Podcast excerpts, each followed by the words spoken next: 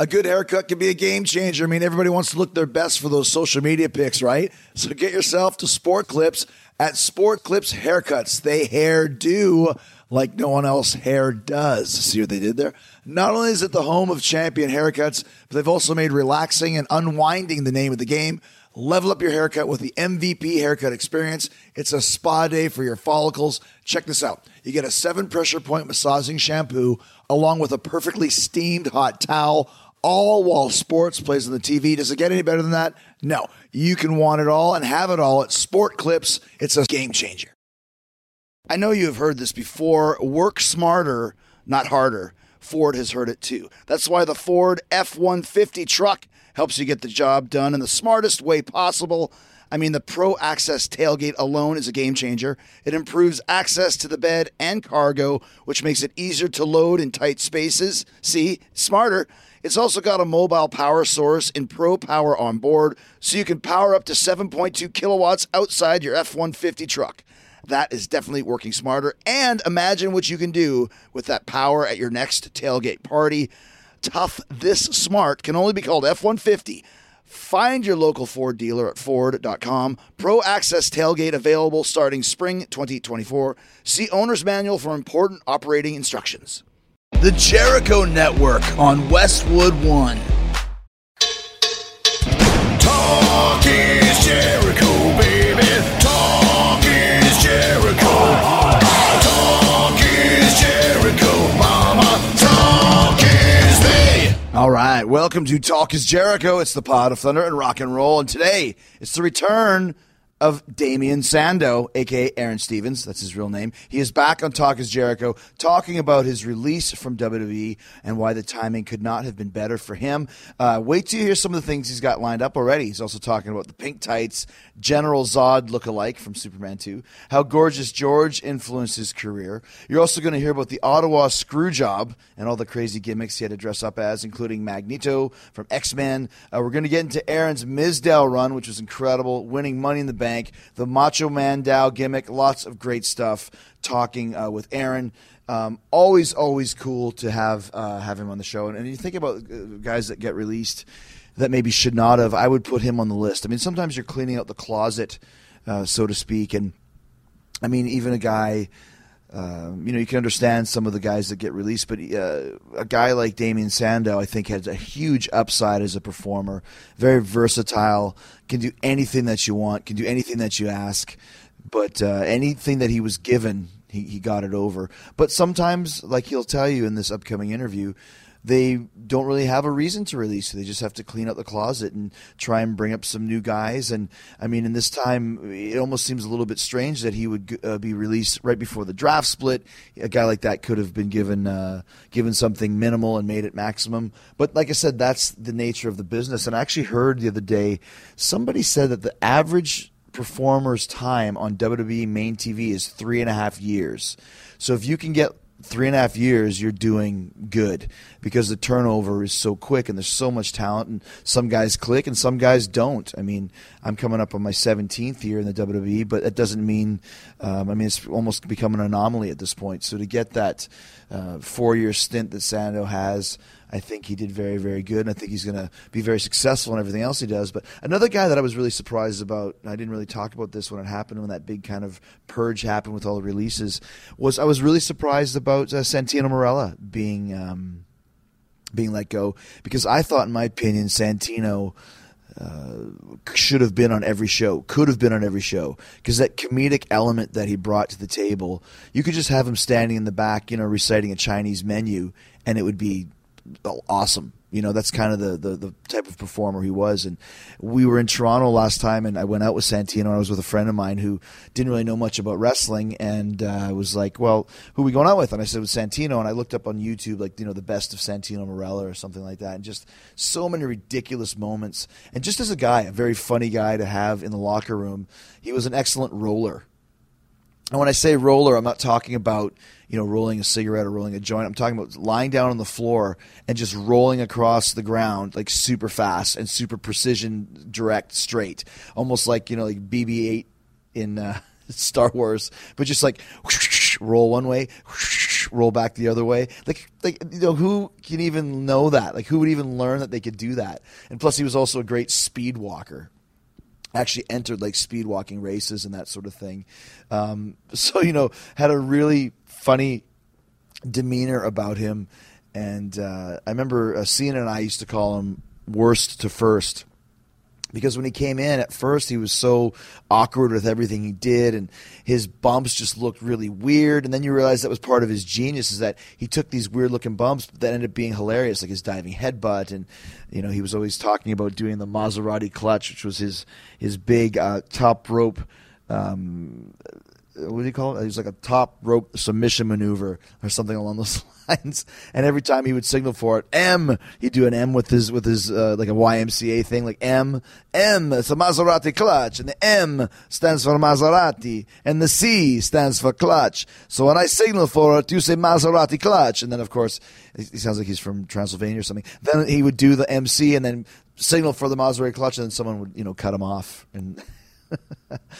I don't know. It's uh, another time he had a match. I think we were in Belgium or something. And it was Cody and Bob Holly against Santino and somebody, and Bob Holly came out of the, the ring and he was just furious at Santino. He's like, Santino, you are the shits. You are the worst wrestler I've ever been in the ring with. Ever. You are the worst. And Santino was like, come on, the worst? You, you mean to tell me there's no one that you've ever been in the ring with worse than me? You're the worst. The worst. There's not one person, even a, a, student in the class he's debating with Bob Holly, not insulted that Bob Holly called him the worst, but debating on how that could be possible. And finally, Bob started laughing. He's like, okay, you're the third worst. He's like, I can deal with that. I can be the third worst, but the absolute worst, that's a, that's a huge cross to bear, buddy. So, anyways, another great guy that I think I was so talented at what he did. I'd love to still see him in the WWE. I'd love to still see uh, uh, a, a Damien Sandow in the WWE, but alas, he is not. But he's got a big future ahead of him, and we're going to be talking to Aaron Stevens, aka Damien Sandow, momentarily. But first, just get your copy of the new collector's edition DVD and Blu-ray of the amazing documentary, "The Resurrection of Jake the Snake." It has just been released, and DDP uh, Diamond Dallas Page put so much work into the movie itself and into the DVD release that you're going to want to see it uh, again, even if you've already seen the film. 20 bonus features, including a commentary track narrated by Dallas himself, Jake the Snake, and director Steve Yu. It's one of the best documentaries you're ever going to see, whether you're a wrestling fan or not. It's, it's just a tremendous, riveting, uh, heart wrenching, heartwarming uh, uh, documentary, and I highly recommend it. Uh, such a uh, amazing to see Jake the Snake battle back from certain death, reclaim his life, his family, his career. Very inspirational. D- DDP helping him through DDP yoga and just being the positive influence that he is. A powerful story about redemption and second chances. Right now, you can get the collector's edition of the Resurrection of Jake the Snake uh, at ddpyoga.com slash Jericho. and if you use my promo code Y2J. You can get 10% off anything you buy at ddpyoga.com for a limited time. You have got to see this documentary. I can't stress it enough. Please, I want you to go check this out. Um, even if you're a minimal Jake the Snake fan. And who doesn't know Jake the Snake Roberts? If you grew up in the 80s and 90s, Jake the Snake was one of the most intriguing, coolest characters. I was such a big Jake the Snake fan. I wanted to buy his t shirt, but I think it was kind of lame. It was green with a big, goofy looking snake on it. So WWE t shirts in the mid 80s were not good. I ended up buying a Macho Man Randy Savage one that was a violet colored and it said Macho Man on it.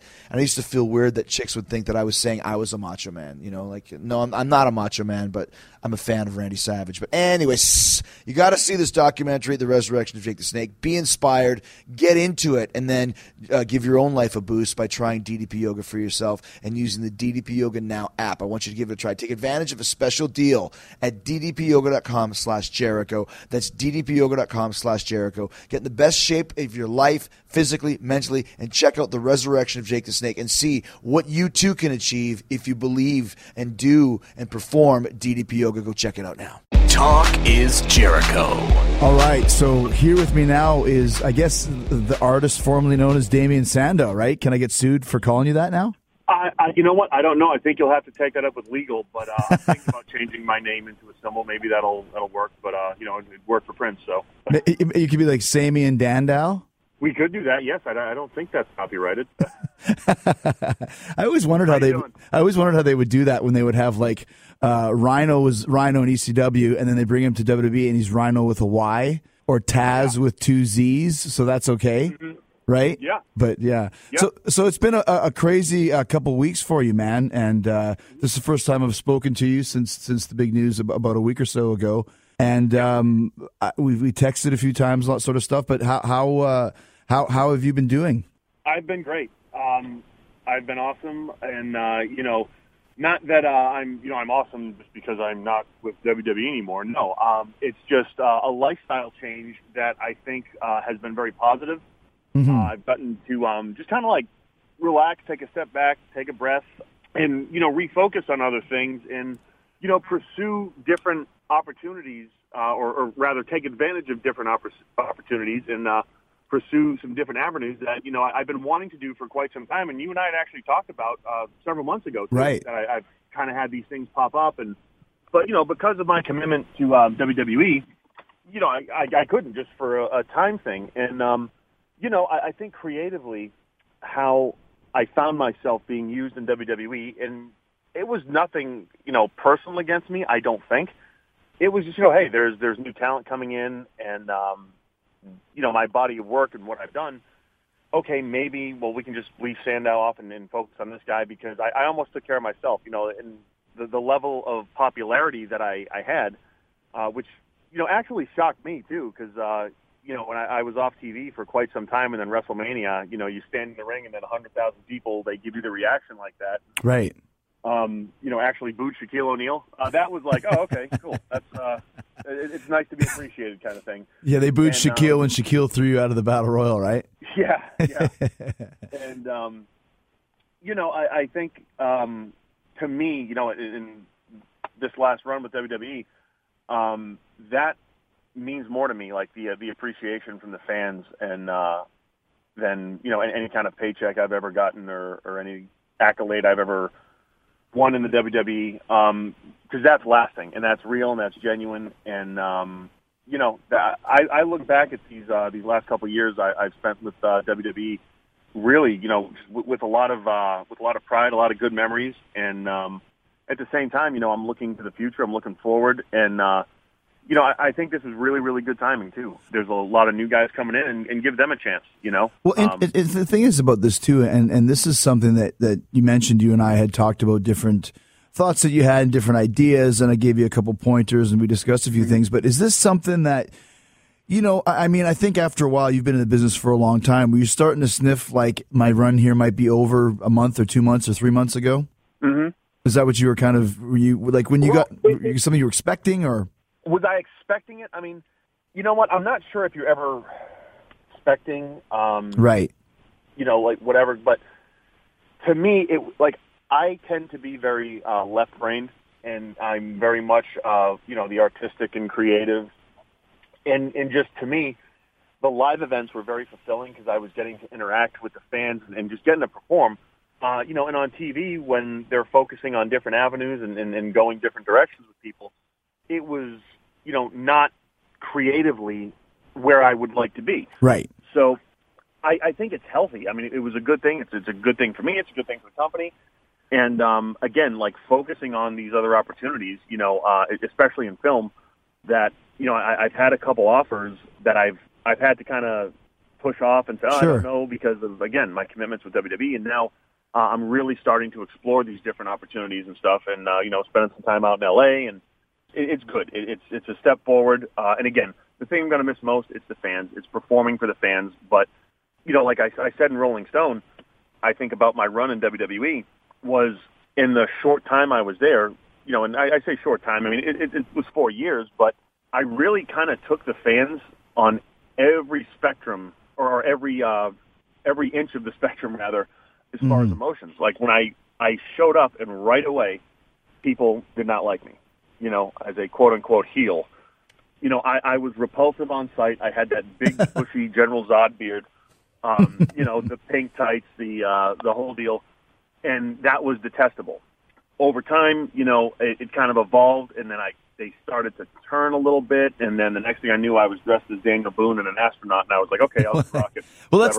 Let- I, I want to go through through that with you. The one question I want to ask before we talk about that is: on the day that you got released, did you like? Did you happen to see online that some people had gotten released, or was it, were you like just out kind of relaxing? Is it one of those things that caught you really surprise wise, or did you kind of know, okay, this is a day when there's a lot of people getting released? No, I was uh, I was at home with the dogs, and um, you know, phone rang. Okay, hey, and um, they said, hey, you know what, we're um, you know, we, we just think creatively, and you know, they, they gave me the whole spiel. I said, you know what, good. I think that's that's a positive thing, and um, it, it was you know very very mutual because I had actually thought about you know what if I was to take some time off anyway, Right. and and that that was something I had brought up to them about a month ago to explore that. Hmm um, because again, just there's so many different directions and there's so many kind of cogs in the wheel and, and elements and facets of the WWE that a, a lot of people, you know, even myself included, who uh, who have been you know with them for a number of years, we don't understand like why things are the way they are. Right. But all you know, as a performer, look, all you can do, you focus on you, do the best you can. Uh, with everything, whether you're dressed as an astronaut or Daniel Boone or God knows what else I dressed up as, I forgot. But uh, you know, you do that, you try to hit a grand slam every time, and you go on. And um, I can honestly say that I did. Well, every time you, you, you got something, you made it work. And that was something I thought was uh, you- you're very much a chameleon in that aspect. And even to the point where you mentioned in WrestleMania, you, you go out there, and I think it was maybe, I'm going to say Royal Rumble or, or Payback or something like that, where you had a dark match. I remember telling you, I think you have a dark match. I saw it on the sheet or something like that. And you're like, really? And you, Yeah, yeah, yeah. That was Rumble. Rumble. And you go out there with no TV time or really any type of steam, and people are chanting your name, Sandow. That was that was pretty cool. That was like um, I remember just standing on the apron, and uh, it was like a eight man tag, I think, or or like a four corners tag Right. or something like that. And uh, when the crowd was, I mean, they were chanting my name, the you know, pretty much the whole time, and I'm just going, okay, this is cool. Right. And uh, again, as a performer, that means the world to me. That means, you know what? They appreciate, you know, what I've done with my craft. Um, and, and like I have, uh, I've tried to make the most out of everything. And, you know, the fans appreciate that. And again, as a performer, what is more important? Right. You know, I, I can't think of anything. When when you when you first because you were in the WWE years ago, and then they brought you back, you came up through the ranks again. When you first got brought up to the to the main roster, which was like you know the uh, intellectual to the unwashed masses or whatever it was, what exactly was pitched to you? Like your character is what? Well, what had happened was, um, you know, it was called FCW at the time. Right. and um, you know, in FCW, uh, you know, Dusty was was there and everything, and uh, we were just thinking of different characters and, and whatever. And um, I was actually, you know, as, as kind of a, uh, you know, a joke, I, I decided to wear the pink tights on the house show once, and it kind of just started taking off. Right. Right. Right. And um, so, you know, Dusty was like, "All right, well, let's let's think of different elements and blah blah blah." And at the time, you know, FCW was transitioning to NXT, hmm and I remember the first ever show at Full Sail is when I did the full robe and towel and everything, and um, you know, the whole presentation of the character and stuff. And uh, after that, it was, you know, called up on, you know, I was called up to the, the main roster. So it's like I kind of um, was really, I guess, the first person to ever be called up from NXT. But, so, was- but, but, but were you just thinking, okay, um, this character is going to be uh, very intelligent or kind of arrogant, or, or or like was it just a classic heel? Was there any special tagline to No. the to the Damien Sandow? Well, no, you know what it was? It was like I, I think especially um, the way that developmental used to be Uh huh. was, you know, you have a system in place and like, okay, everyone's trying to get to the main roster and think of characters and, and everything else. And People have a tendency to overthink stuff, and I just kind of like think, all right, if the stream is moving one way, Right. what do I do to have to um, get noticed and, and kind of get to the same place that the stream's moving to, but go a little bit different, you know, Mm-hmm. um, kind of make my own way type of deal. And I said, you know what? The simplicity of this industry, I think, is getting lost. So going back and just studying, you know, I'm, you know, from the even like the 40s and 50s, how Oh. why did people react to Gorgeous George? You know, Did you Oh, watch. Gorgeous George tapes at the time or anything Oh, like yeah. that? Oh, yeah. So what was it that Yeah. made people react to him? Well, okay. Um, number one, he was different, but he was different because he wasn't afraid to, you know, wear the bobby pins and the robes, and you know, he had very colorful ring attire and stuff. And uh, I said, huh. Well, all right, that's that's really something that's, um, you know, where our industry at the time was headed towards very much like, you know, everyone is in, you know, a lot of guys were just wearing all black and Right. going out there and, you know, standing on the second rope, putting their hands up and going and having a match. I thought, huh, well, I think there's room for a character like that, you know, if it's executed correctly. And then, um, you know, Rip Rogers, I remember, you know, him with the pink tights and everything. So Right. I was like, oh, you know what, let me get a pair of pink tights. And, and I just, it was so eclectic, that whole thing of, okay, the pink tights, you know, the, the robe was stolen. I mean, that is a direct ripoff from Bob Backlund. okay, an actual. And when you're talking a robe, this is not the flare thirty thousand dollar glitter and No. feathers. This is actually like a bathrobe from Target. Blue bathrobe with, with the, uh, the white trim on it directly from Bob Backlund. Yeah. Right, right, right, right. but again, it's it's like all these elements, like I was adding, and like you know, with the beard. I don't I don't even know why I grew a beard. I, I just did, and it it kind of stuck. And again, it, it was very much uh, a chop suey of different things, but all different things that were effective for different reasons. And um, you know, peop, I mean, people compared me to Lanny Poffo.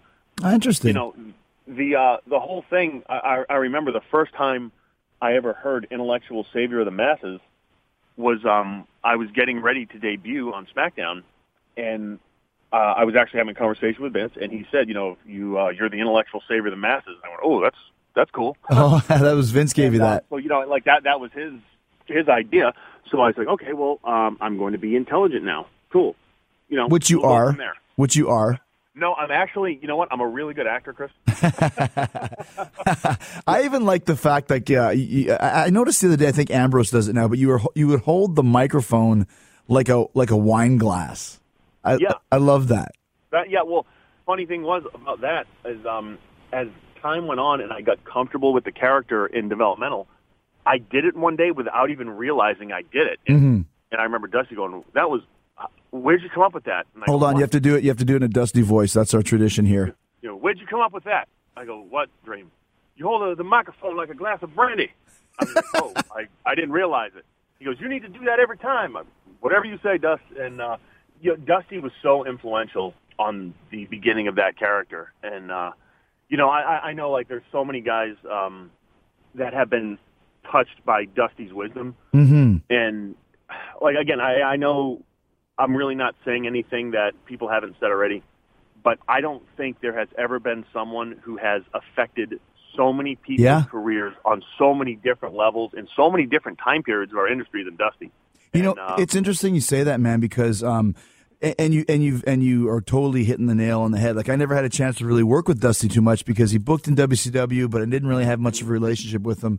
But everybody who does this show from about 2005 on that started in the company will say the same thing you just did. How influential Dusty was all across the board.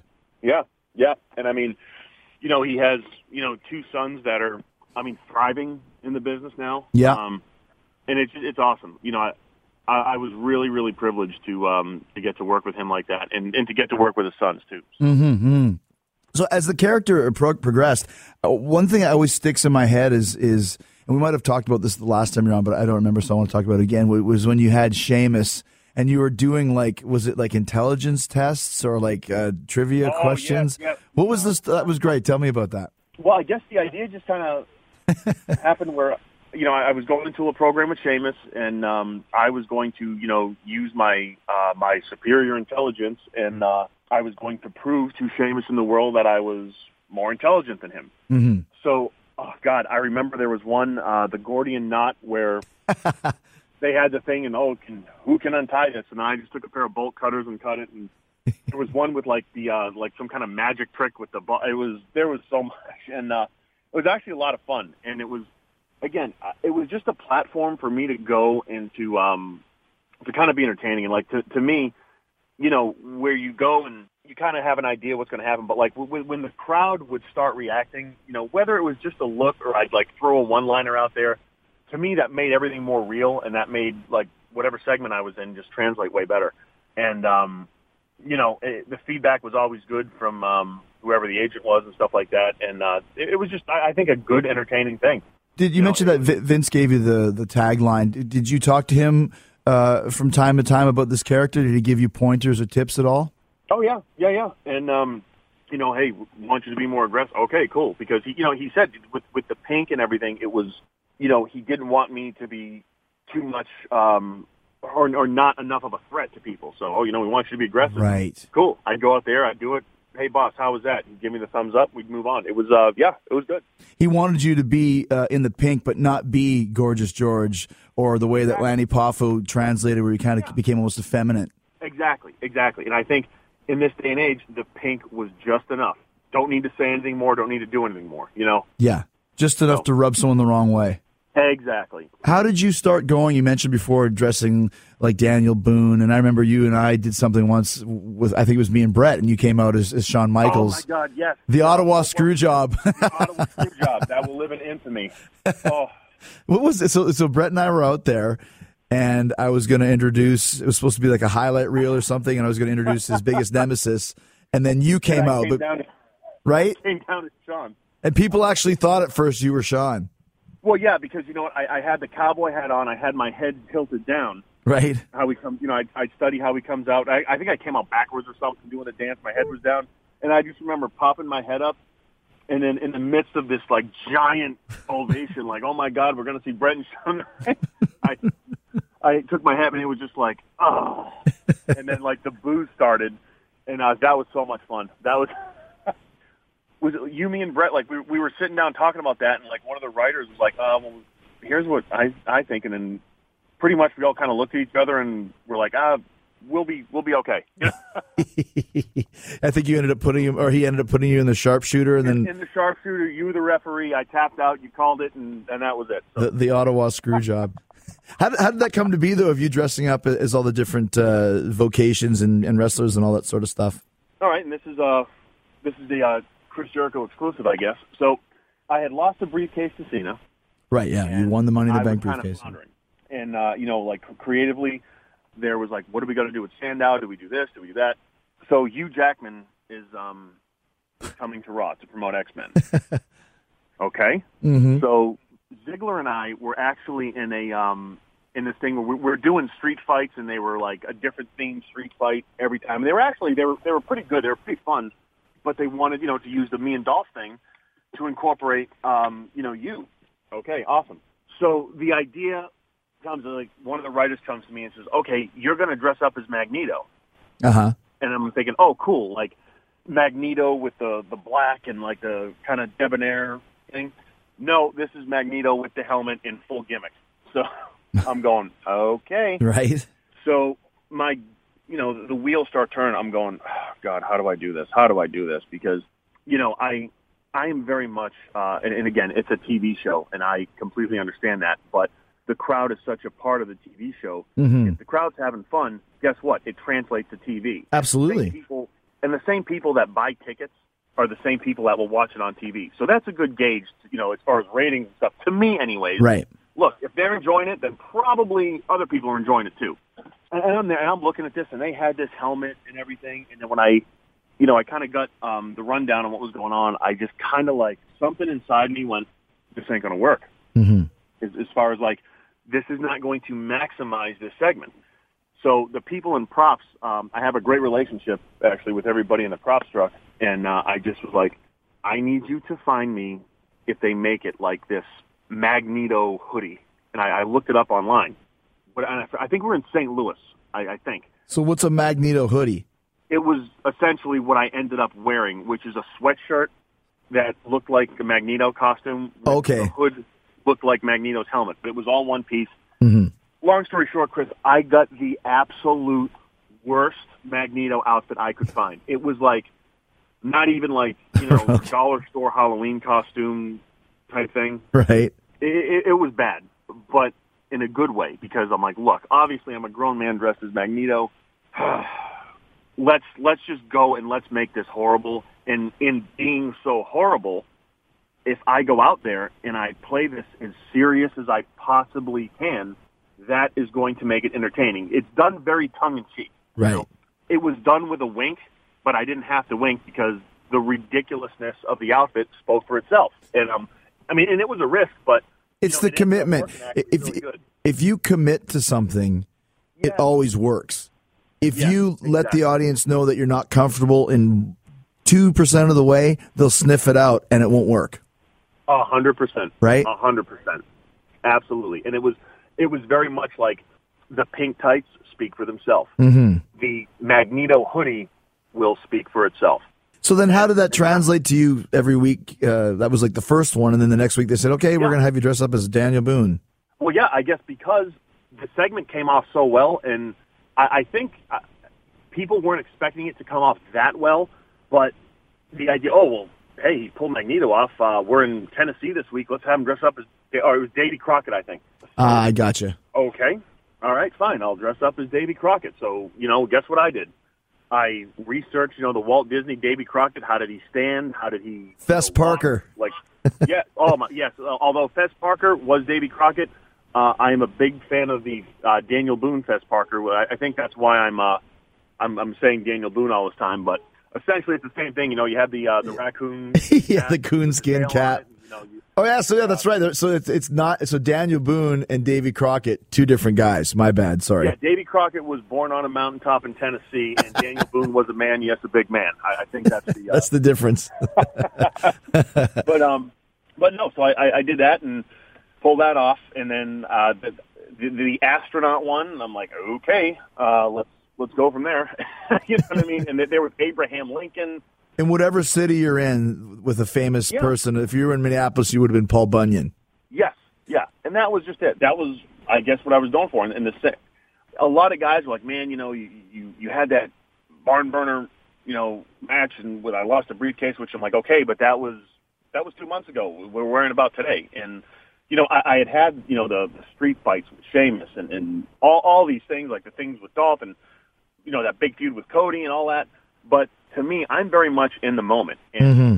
you know what? There, there's a lot of people that would have taken the hand I was dealt and kind of like said, uh, but I was like, no, no one has really ever done this before. And regardless, my career will not be defined as this. And I'm just going to worry about doing the best I can You uh, know- with what I have. And that's interesting, man, because you know, not to cut you off, but you're talking about the overall career of, Damien Sandow, mm-hmm. and I had almost forgotten that you won the briefcase because you did win the briefcase, the Money in the Bank briefcase, which means you mm-hmm. can cash it anytime. You mm-hmm. did cash it in with Cena, and you had you guys had a, a tremendous, tremendous match. But I think more of the uh, Mizdow and that sort of stuff. Your your character performances. Which, which to me, I mean, and like you said, is it, the other stuff is important too. But, but the fact that you lost the Money in the Bank match, big deal. We win, we lose, whatever. Yeah. But you know, Yeah. it's your character and, and able to adapt to any situation that, that I always thought was your biggest asset. Yeah, and you know what? Again, like I've undergone even a, a bunch of name changes, but the thing is, I, I I think the WWE universe, like they invested even more so than Damien Sandow than in in Aaron Stevens. You Right. know what I mean? In in me as a person that was performing these different characters, and um, that's why I think like we have that connection because like they knew that whenever they saw me, that I was going to do everything in my power to make them remember whatever I was doing. Right. Give them something. To give them everything I had, plus, you know, Lord knows what else I'll come up with when I'm out there. And uh, Yeah. Just do that. And, and and that is what translates. And that's like even when when I you know, I, I, I parted ways, I'm really not a big internet guy, but of course my phone started blowing up and, and I guess there was like quite a uh, reaction on social media. You know, like people were upset and everything and I'm you know, I'm like, hey, it'll, it'll, it's fine. It's a good thing. Don't worry about it. Like I'm getting offers and film, and, and again, the um, the stuff with um, you know, playing the different characters that had opened up a lot of people's eyes in the film industry, which kind of uh, you know, you meet a bunch of people in the job we're in. You know, we're Mhm. in a different state every night, and you know, whoever's backstage and stuff, and um, you know, you strike up conversations with people and stuff, and, and you just kind of get to know and, and build relationships that way. You know, the performance aspect. Look, if that's the way. Um, you know, if, if that's what the public is wanting, if that's what you know, in in the Aaron Stevens brand that uh, is a kind of one of the uh, the driving forces behind it, then you know what? Hey, who am I to not give Mhm. the public what they want? And you know, we'll do it. We'll uh, we'll go see. And you know, getting back to the thing, in, in the years in WWE, I mean, I've taken the audience really. I mean, I've gotten every single emotion out of them that a Mhm. performer can. And there are people, and you know this, Chris. They spend their whole careers trying to get good at getting one reaction out of them. You know. Right. You need to have that connection with the fans, and, and, and you never Yeah. can explain how or why, but you had that. You really did. Yeah, and it was almost instantaneously. You know what I mean? And and a lot of that too is you know the um, WWE. Look, they allowed me to wear the pink. They they allowed me to come down to Hallelujah. They allowed me the freedom to talk. Oh yeah, hallelujah. But you know what? It worked. How how, how did how, how did you feel when um because for example winning the Money in the Bank match that's no small feat. I b- pretty much invented the damn thing and I've never won it ever. So when you were told that you were going to win it, I mean that must have been a pretty cool uh, a pretty cool moment for you. You know what? It was, but but again, uh, I to me that match again taking myself out of you know like taking the finish of the match out of the equation. Right. In my opinion, that was the best constructed match I have ever been a part of, and there was a lot of moving parts. There was you know however many of like five or seven or something like that. I don't even know, but Usually 7 I think, yeah. that match we were all heels. None Wow. were fan favorites. Yeah, oh, yeah. right, I remember that because I think I was in the other match because usually they had two of them at the time. I think the one that I was in, Cena one maybe or whatever it was, but you were in one with all heels. Yes, and if you go back and watch that match, I mean, Cody and I even we, we were partners at the time. We came down together, we, which again was considering the finish of the match. I mean, oh, and, and everyone was getting booed. This was in Philadelphia. In Philadelphia, I mean, you know, again, the, the fans in Philadelphia, if it's good, they'll buy into it. If it ain't good, they will let you know about it. Right, that's for sure. and um, you know, one of my favorite crowds to ever perform in front of is Philly, and uh, and, and was even before that match. But you know, I remember like Wade was in that match, but Ambrose, uh, Cesaro, but everyone had a part, and then nobody saw the finish coming. I mean, I, I was like hiding out in the um, the announcers pit, but the goal was to make the people want to see Cody win Right. and just like Cody getting beat down, him coming back, and I mean, he just continually fighting, and I mean, he had like inadvertently, you know, gotten busted open a little bit, and there was there was just enough where like, oh, like the crowd was just so behind him, and he was Gave it some like, extra the Usos did a intensity. The Shield did a run in. It was it was awesome, and then when Cody was finally climbing to get that Money in the Bank, and he had been in the Money in the Bank before and almost won, almost won. They were so with it, and then I just come from behind, push him, and grab the briefcase. I mean, it, it was just so well done. Just and, the way. uh, and, and that go. I mean, everybody involved in that match had a part in it, and um, to me, whether I've been on the losing end or winning end, which is really insignificant because, okay, how do we want the people to feel at the end of this segment? You know, uh, good guy wins, they're happy. Bad guy wins, they're they're mad. Mhm. Um, And that's what and that's what the business is all about, right? Like you said, Yeah. like winning and losing, it's it's it's immaterial. What does the reaction? What kind of a of a response can you elicit by doing what you're doing? Exactly, exactly. So performance wise, I mean, I, I, I still, I mean, I- I'm in debt to everybody in that match because that was just, that was so well done. Uh, again, everyone in that match was a pro, and, and it, it, uh, it, it shows. I, I wanted to bring this back up. You mentioned how, how influential Dusty Rhodes was on your career. You, you talked about Rip Rogers, and he's kind of, I think, uh, and you can explain this. Before there was an FCW or an NXT, there was OVW, and Rip Rogers was it was kind of influential as far as training a lot of guys uh, as well. Is that correct? Yes, yes. Um, you know, a, a lot of like, uh, I know like Batista, you know, even Cena was, uh, was an OVW with him. And, uh, you know, Rip is one of those guys. He is so intelligent. Like, like some of the things he says, uh, and I remember even, you know, when I first got there, you know, um, he'd go off in his tangents and start talking, and I'd be like, what? Huh? But then as your career progresses, you realize, oh, wait a minute. Yeah, Oh. he was right. And, and, and, and that's like when I kind of had, you know, the epiphany of, oh, the simplicity of this is getting lost. You know, the, the original presentation of Damien Sandow, which the intellectual savior, that was kind of a return to just, hey, I'm a bad guy. You know what I mean? Right, right. As simple as that is, like, you know, and, and again, to, to anyone out there that's, you know, looking to get into wrestling and, and or training or whatever, but do you need to know how to quote unquote work, to execute the moves, to, to learn the, you know, this is how you do a hip toss, this is how you do an arm drag, this is, uh, you know, uh, one, one of the things that really upsets me was like, oh, psychology is, uh, you shine a baby face at the beginning. And, and to, um, to those listeners that aren't familiar with the business, that's, you know, when a, a, a good guy is winning the match and then the bad guy cheats and like no psychology to me is taking the crowd on an emotional ride I and they say emotional roller coaster but even a layer past that, true psychology is getting the paying customers to just be invested in the performance. Right. You know what I mean? To to lose themselves in the performance you're giving them. Mm-hmm. And um, that that's really it in a nutshell. However you get there, that's up to the performers. You know what I mean? And that's the type of stuff And, that Rip uh, would teach you. Yeah, yeah. And uh, and see, people like, oh, you need to think outside the box. Think outside the box. And um, yeah, I, think to truly think outside the box, yes, there's an amount of risk involved. There's you have to kind of look at yourself and say, you know what?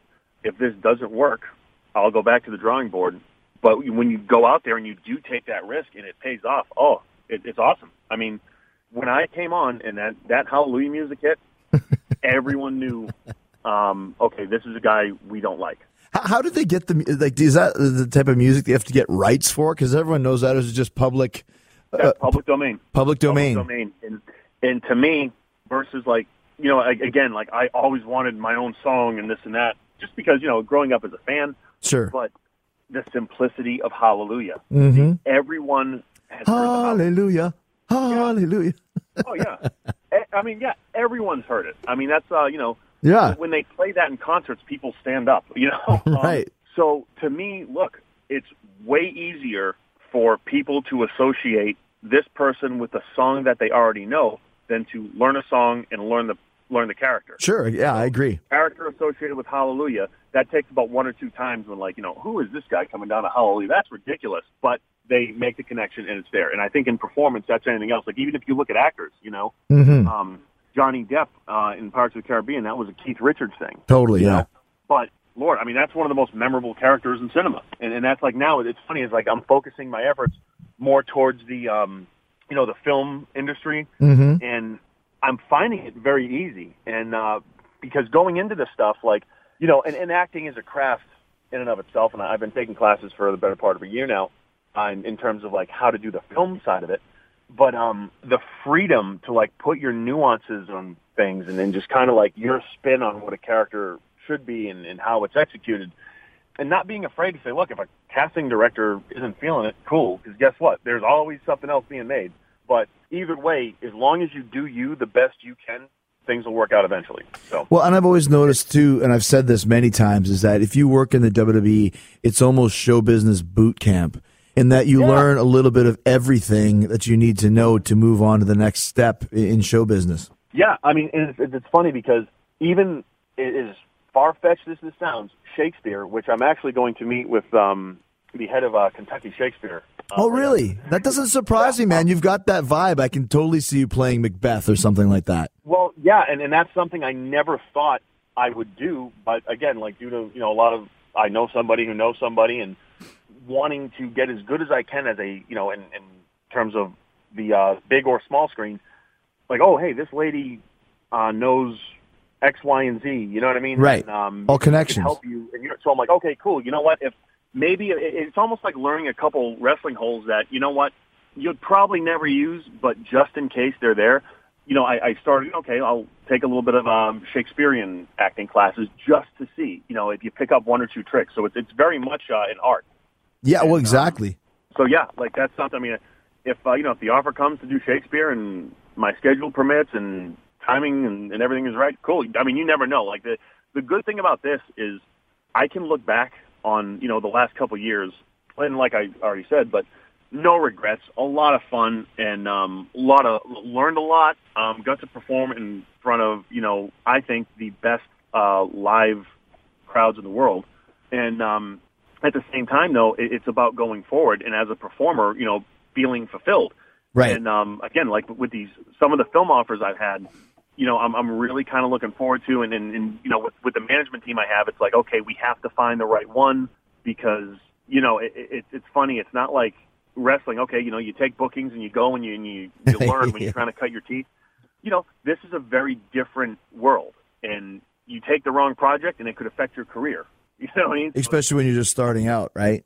yeah, so it's like okay, kind of be patient, like wait for the right one. You know, talk to a lot of people, and um, you know, getting a lot of advice. And I, I've had some really, really cool people, um, you know, kind of mentor me along the way too. You know, so it, it's it, it's great. Like I, I've I've been very, very blessed to have you know the people Well, sure. kind of come into my life that I have.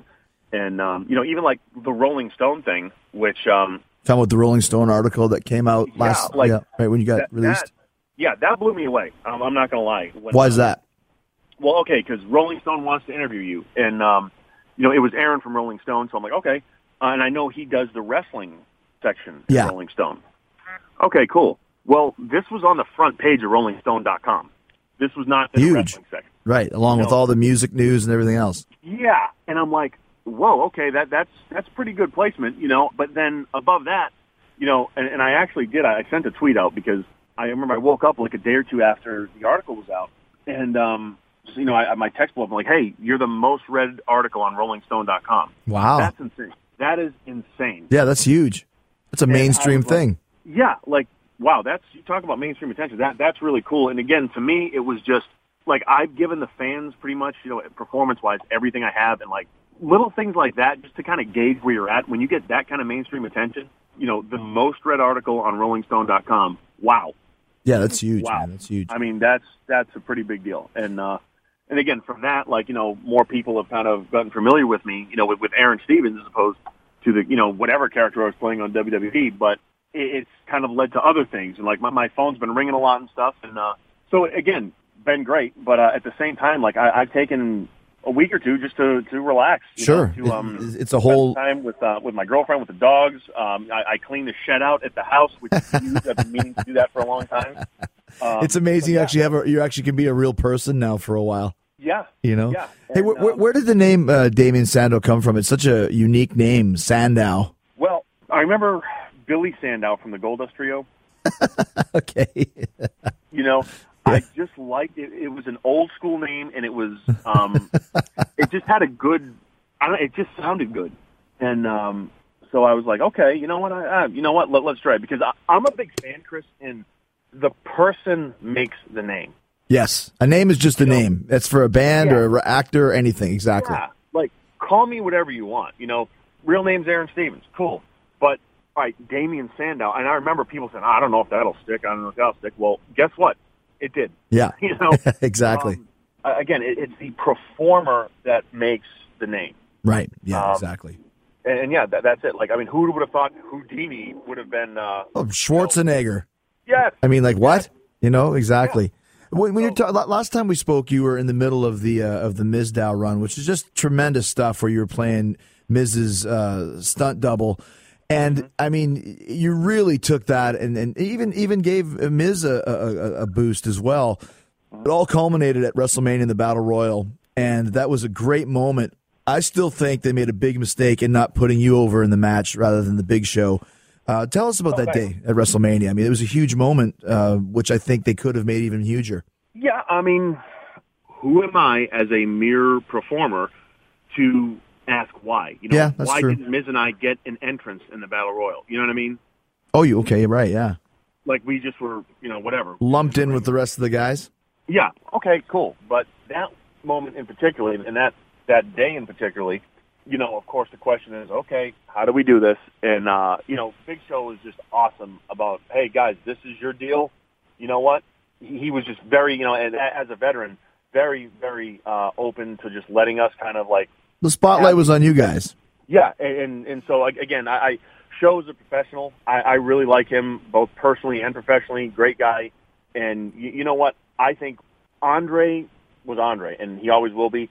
But if you really look at the things the Big Show has done, and if you look at as an athlete some of the stuff he does, Oh yeah, um, I think Show is the best big man our industry's ever seen. Yeah. again, I think pe- people forget how good of an athlete he is and how good he's Yeah. been consistently because he's been around for such a long time. Uh, you, so if you forget how special of a talent he is, there'll, there'll never be another big show. No, no doubt about no, that. No, and I mean, even on live events, you know, to to see him work and um, to really put everything he has into a performance. And frankly, you know what? There have been big men in our business that have just kind of walked out there and uh, you know, And just be big. I'm, Yeah. you know, I'm feet tall. Look at me, haha. That's it. No, show cares and show shows shows awesome. And, Yeah. Uh, that's my comments on him. So No, no, But, I, I agree with you on that. Absolutely. yeah, getting back to um to that. So okay, Miz and I, uh, this is this is where we're going to do it, and we put it together where you know he goes and says, "Let's get Big Show." and I stop, and then he looks. I nod my head, comes, kind of shows me around. Come on, come on. Second time, and then you know, that was kind of like when when we were putting that together. I'm thinking, okay, the crowd's going to react this way when this happens, and this way when that happens, and it was almost Chris like exactly how I thought it would be. And not only was that to me personally justification for like, you know what, I really do know my craft in terms of giving a performance and, and taking the crowd on that roller coaster ride. I know what I'm doing. Not only was it a testament to the the chemistry that Miz and I had, who Miz is as a performer. I mean, say what you want about Miz. Miz is an absolute pro. Yeah, very Um, versatile as well. It, it really is. Really, really is. But when that happened, and, and then I just felt that that surge. You know, of- it was like eighty three thousand people, and then they started chanting. And even before that, when the battle royal started, like there was thirty something guys in the ring, and the crowd's chanting Mizdow. and it was like, okay, you know what? This is cool. Like I, I don't need. Which is such it's nice such su- such a ridiculous name too. Like just the worst Oh, yeah. forcing Mizdow, right? Yeah. but the people Yeah. still loved it. Yes. Uh, well, again, hey, uh, the performer makes the name. Yeah, that's right. So- yeah, exactly. Um, no, it was just like, well, well, look, I mean, yes, everyone wants to walk the ramp at WrestleMania, and you know, I've never gotten to do that. My first Oh. WrestleMania match, my first year, it was cut ten seconds before we were going to go through the curtain. oh, really? and, uh, Who was that oh, supposed yeah. to be with? Me, Cody, and the Bellas versus um, Brodus, Sweet T, and uh, the Funkadactyls. I remember that. Yeah. I mean, yeah, Sweet I've tea. Never, I, I guess, quote unquote, been on a WrestleMania card, but I yet I have had WrestleMania moments, which is pretty cool. Um, Yeah, I would never remember that the battle royal wasn't on the card. I mean, it, it was on the card. It was on the show. So whether it was on the the pre-show or not, to me, it still was there. but yeah, I mean, you know, okay, and like people, oh, I've, I've never gotten to take the walk down the ramp, and you know what? I didn't need to because out of all the guys that have ever taken a walk down the ramp at WrestleMania, how many people know what it's like to get the reaction that I got with Right. 30 guys in the ring and then standing in the ring alone and, and to have that type of a reaction. There- There's quote unquote, you know, the top guys that, I mean, reaction wise, they really, some of them haven't ever gotten that. And Right. Yeah. Yeah. yeah. look, in the fans' eyes, that's all I can do as a performer, Mhm. really. Yeah, you're right. Um, and, and again, it, it, it's very, very satisfying to me. And you know, and, and something else too, when you're talking about um, dressing up as all the characters, I mean that's sometimes, and they they do it from time to time. It almost becomes a dumping ground for guys that they just don't think they can do anything with. I mean, I remember Charlie Haas did it. I remember Big Show did it uh, for for a while when they didn't really have anything for him. That's all fine and dandy, but not only were you dressing up as different, you know, lumberjacks and etc. Then they end up putting you as as as a, a Macho Man, uh, you know, imitation Macho Mandow, which is the ultimate dumping ground. And guess what? You got that over too. Well, you know what? Speak for itself. and uh, you know, again, I, I'm never ever going to complain about oh this or that.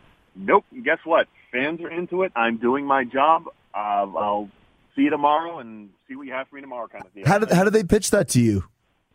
well, the big thing was how do we get out of Mizdow? How do we get out of Mizdow? Right.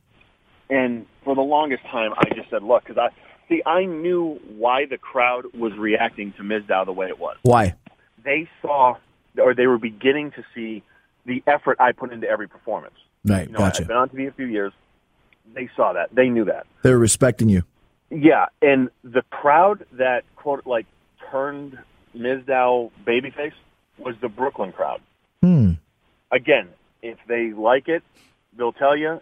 If it ain't good, they'll tell you. Right. Similar to the Philly crowd. Right. Oh yeah, and uh, I just remember. I mean, it was on Raw, and I was already doing the thing where I'm imitating him and this and that, and the Brooklyn crowd. They, I mean, they they were real. They just started the uh, the the Mizdow chant, and they started. They were chanting Mizdow and Sandow, which was kind of funny. But I just kind of said, you know what, you got to take risks sometimes. So versus doing things to silence them, and to, I said, no, I'm going out on a limb, and I'm just going to go. I'm doing this. I did it, and then the next thing I, I mean, it just kind of happened and snowballed, which was awesome. Right. You Um, embraced it. And yeah, and in doing all that, you know, we, we created the whole the whole Mizdow thing, and, and even you know, Miz and I like winning the tag titles. We never really talked about stuff, and the whole thing. He holds both titles up, and I hold the imaginary titles up. Like and the yay, boo, yay, boo. I mean, it was just God. That's again some of the best moments. Um, Right. but I knew, especially okay, with the Brooklyn crowd, they were invested in me as a performer. They they knew what I was doing. It wasn't just to do it and be this, uh, you know, kind of um, mindless character. That's just no. It was done to entertain them. It was done with a wink, looking at them, going, "Mm-hmm, we, we know what's going on here." Right. and they got it. So, you know, when I convinced, I remember I went to um to Brian James, and I was like, "Look, I go, there's all this talk about how do we get out of it." I go, "Brian, all I need is a microphone, please." So, sure enough, man, uh, you know, and Brian has always been uh, a supporter of mine, and I think you know, but both him and Scott are, are really, really great guys I agree. and he said, "All right, you got your microphone. Let's go." We went on Raw, and I just I came dressed as me, and I I just talked to them. I I just said, "Look, you know, so and so, how many years ago I wore a bathrobe, blah blah blah," and I I, I forgot everything I said, but it was just it was a very genuine, heartfelt promo. And then um, you know, Curtis Axel came down because he was doing the Axel Mania stuff, and, and we got into it a little bit. And okay, segment was went over well. Fans appreciated it. Cool. Uh, the next week, I was teaming with Axel dressed as Randy Savage. So I'm like, okay, cool. You know, not the direction I thought we were going. Especially, Right. I mean, after after the reaction I had gotten when I was just talking to them and being myself, like it was again a very genuine, heartfelt. Like, and I, I thought I was ma- like, okay, we're off and running. All right, dressed as Randy Savage. But, but how was that pitched to you? Hey, we got this great idea. Axel and I, we got together. We said, all right, well, what if I do this? What if you do this? And what if we, you know, kind of bounce ideas off each other? And then um, the pre-show, uh, and I forgot what, whatever um, Pay per view. pay per view it was, but I mean, we came down. That's when he had the mustache, and I, I had like the new Randy Savage stuff. I mean, it, and, and the fans loved it because it was done again with that same tongue in cheek, the the wink, going, uh huh, okay, Right. yeah, I'm Randy Savage. I got you. And then, you know, him, yeah, I'm Hogan. Look at my mustache. You know what I mean? But the execution of that, and I have had so much fun with uh, with Curtis, especially on the house shows.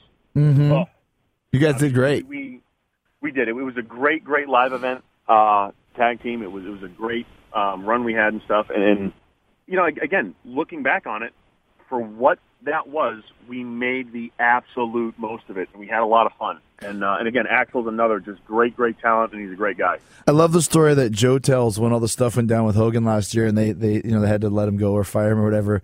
And Joe said he was in an airport and he got the call and he went and bought a razor blade Yeah.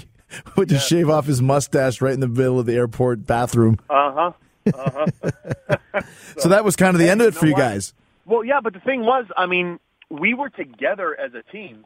We only had really, I think, like one TV match, and then we did about almost three months of just house shows. So it wasn't like, oh, pull them off TV. No, like we really weren't doing anything on TV. We were Right. having a blast on live events, having an absolute blast. But it was very much just a, uh, okay, well, can't do it on live events anymore. Cool, on to the next thing. So So t- you guys had some you guys had some ideas that you're pitching. One of them that I loved in particular. Tell tell tell me tell us what it was or what they were. Oh, it was the uh, the '80s, pa- like the par- a parody of the decade of the '80s in wrestling.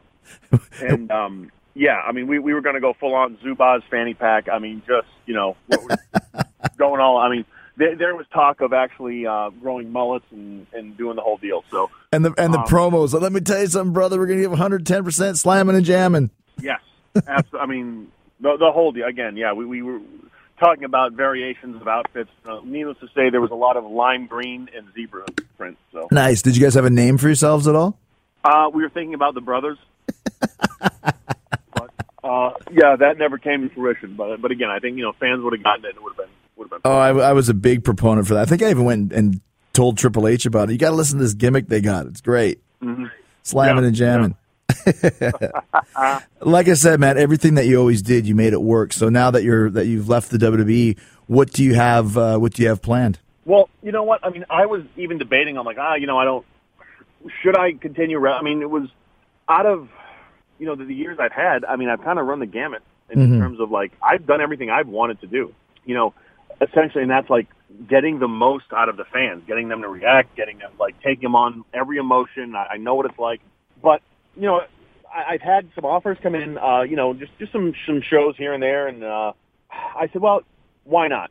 Like I, I it's funny in Rolling Stone, I, I call it the thank you tour because for me, I think it would be cool to go and get to kind of meet fans in a little bit more of an intimate setting, and just to say thank you. For, Oh yeah. for giving me everything I had these last, you know, four years in the WWE. You know, I really appreciate it. So, the, you know, there, there may be a couple matches. Um, you know, I, I got some signings, uh, actually a lot of signings and stuff, and um, I'm just looking forward to like just just getting to say thank you to them. You know, for for allowing me to do that because ultimately our bosses are the fans, and um, and they they always will be. It seems like your focus is not to jump right back on the horse and go to Ring of Honor or TNA or Japan. You seem like you want to kind of explore some of these other opportunities for now. Well, yeah, I mean, and, you know, here here's the um, I don't know if you call it dichotomy or conundrum. Like I said, I'm I'm, I'm not really smart. I'm just a good actor, so um, I guess you could call it both. I am never ever going to deny my past and say, "Oh, yes, I'm moving on from professional." Re-. No, that is part of who I am. That was, you know, as a kid, that's what I wanted to do, and I did it. Right. And you know, I am not burning my wrestling boots by any means. No, because I still love it. Like mm-hmm. the, that particular genre, I guess, of performance is so unique, and like I, I will always, you know, be very proud of my body of work.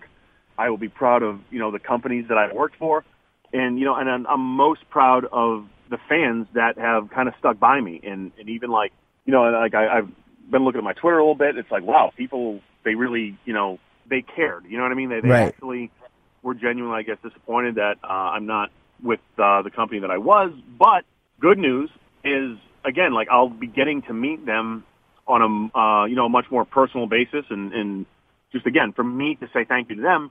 And it's a big world out there, and um, you know, there's a there's a lot of films. There's some even you know, I, I can't really say one way or another, but there there's some TV shows that have uh, have kind of contacted me, and um, again, like where do I want to go uh, as a performer from here? Th- There are so many facets to that. Luckily, I have a great management team that are a lot smarter and, and can kind of have the um, the foresight that I don't. So um, yeah, we're kind of picking and choosing, and, and the right thing comes along, it will be you know okay, let's You'll harp know. on it, let's do it, and uh, you know th- there's no doubt that whatever I do, I mean I'm due to my uh, my track record, you know I'm going to dive headfirst into it. Last question: What's uh, your favorite match that you ever had? If you had to pick a, one or two. Well, again, I said you know the Money in the Bank Yeah. uh, in Philadelphia, just because that was a very difficult match on paper, and um, everyone was on the same page. We all worked towards the same goal. Okay, I was winning, so what? We made uh, you know the, that whole crowd, which is a very difficult crowd to turn. They got behind Cody Right. and they want and, and that made Cody as a babyface, and it, it was just awesome. Like that's as a performer, that's the best feeling in the world to me. Absolutely, get the reaction that you want. Right. Mhm. All right, dude. Well, you got a huge future ahead of you, and I love the Shakespearean aspect. To be or not to be? That sounds perfect oh, for you. Well, that, that is the question, so we'll, we'll find out. we'll find out what the answer is finally. yeah, All right, Aaron Stevens, man. It's good talking to you, dude, and uh, we'll see you down the road. you got it, man. Thanks, Chris. Thanks, brother. All right, bye. All right, thanks so much to Aaron Stevens, aka Damien Sandow, for returning to Talk is Jericho. Uh, great, uh, like I said, he's got a great future ahead of him in anything that he chooses to do. Uh, speaking of a great future, mark your calendars in the future in a few months from now, March 15th, 2017. It's the biggest podcast ever. When Mick Foley joins Talk is Jericho, the countdown has begun till we hear the biggest podcast ever with Jericho and Mick Foley. Uh, it's going to be amazing. I can't wait for you guys to hear it, even though we haven't recorded it yet. But uh, I, I thank you uh, for uh, anticipating it.